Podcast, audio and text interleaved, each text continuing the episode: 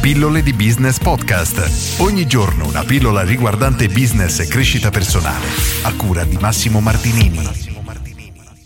Andare in pensione a 30 anni. Questa è una frase che mi fa sorridere perché ovviamente è un titolo abbastanza fuorviante, però voglio leggerti un capitolo dal libro L'almanacco di Naval Ravikant che un libro molto interessante. Oggi ti parlo proprio di questo, del ritirarsi, retirement, dell'andare in pensione. Che cosa intendi per ritirarsi?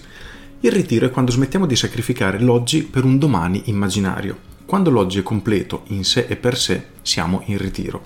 Come ci si arriva? Ecco, un modo consiste nel disporre di risparmi tanto ingenti che il nostro reddito passivo, senza che alziamo un dito, copra le spese. Un altro modo prevede l'azzeramento delle spese, cioè diventiamo come monaci. Una terza strada richiede di fare qualcosa che amiamo. Ciò che facciamo ci piace tantissimo, non lavoriamo solo per i soldi. Dunque ci sono diversi modi per ritirarsi dal lavoro. Per sottrarsi alla trappola della competizione è necessario essere autentici, trovare che cosa sappiamo fare meglio di chiunque altro. Sappiamo come farlo meglio perché è qualcosa che amiamo e nessuno può competere con noi. Se amate quel lavoro, siate autentici e poi capite come adattarlo ai bisogni attuali della società applicate una leva e mettete in gioco il vostro nome. Vi prendete il rischio, ma sarete anche ricompensati. Fate in modo di avere la titolarità di ciò che fate e una quota dei ricavi. Poi dateci dentro. Salto poi una pagina e mezza e leggo un altro pezzettino che si lega bene a questo concetto che è bellissimo. Lavoro sempre e questa è l'impressione che do agli altri, ma a me sembra di giocare ed è per questo che nessuno può competere con me.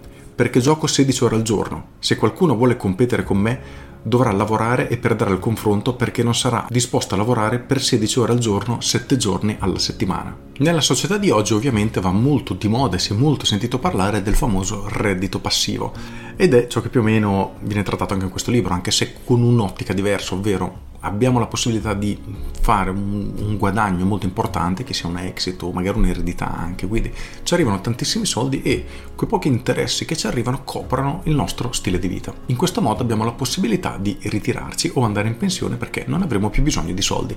L'alternativa, e secondo me si legano in maniera molto stretta a queste due cose, è quella di ridurre le spese in maniera esagerata, quindi limitare qualunque tipo di spese e come viene indicato qui, vivere come dei monaci e sicuramente non è l'obiettivo di molte persone.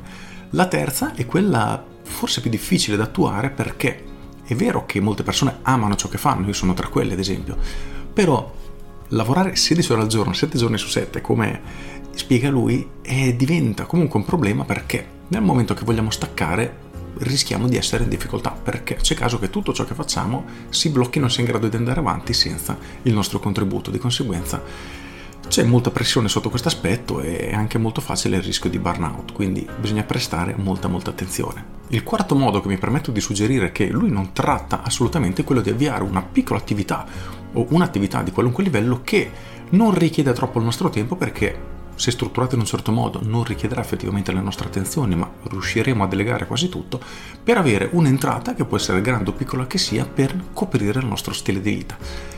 Ecco, questo forse è un po' più facile rispetto a che a ricevere una somma ingente abbastanza grande da riuscire a vivere di interessi passivi praticamente. Detto questo però concludo leggendoti l'ultima riga del paragrafo successivo che dice un altro fattore importante, valuto la libertà più di ogni altra cosa. Ogni tipo di libertà, la libertà di fare ciò che desidero, la libertà di fare ciò che non voglio fare, la libertà dell'emozione o da ciò che può disturbare la mia pace. Per me la libertà è il valore numero uno.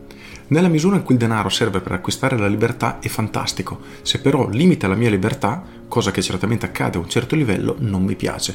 E io sono perfettamente d'accordo con questa affermazione, perché dal mio punto di vista la libertà di poter fare ciò che vogliamo, quindi di rifiutare dei lavori perché non dobbiamo essere costretti per sopravvivere a fare delle cose che non ci piacciono, o al contrario, toglierci degli sfizi, eccetera, ecco, quella per me è la vera libertà. Ognuno ovviamente ha la sua perché è molto soggettivo, però è sicuramente un tema interessante. Se ti va di condividere la tua idea, la tua opinione, anzi di libertà, mi farebbe piacere ascoltarla, quindi lasciala nei commenti. Con queste tutte, io sono Massimo Martinini e ci sentiamo domani. Ciao! Aggiungo Riguardo al giocare o lavorare, lui definisce giocare 16 ore al giorno, conclude sempre il capitolo successivo scrivendo I vincitori di ogni gioco sono le persone talmente dipendenti da quel gioco che continuano a giocare anche quando l'utilità marginale delle vincite declina, nel senso che ti pagano, cifra esagerata, un miliardo di euro al giorno, una cifra esagerata per fare una determinata cosa, dopo un giorno potresti anche smettere di farlo perché non avrebbe più influenza nella tua vita, ecco, lui sostiene che le persone che sono veramente dipendenti da quel gioco continueranno a farlo lo stesso e queste persone si riescono a dedicare la loro energia, la loro passione in qualcosa che può in qualche modo creare ricchezza, le rende effettivamente irraggiungibili. Con questo è tutto davvero e ti saluto. Ciao!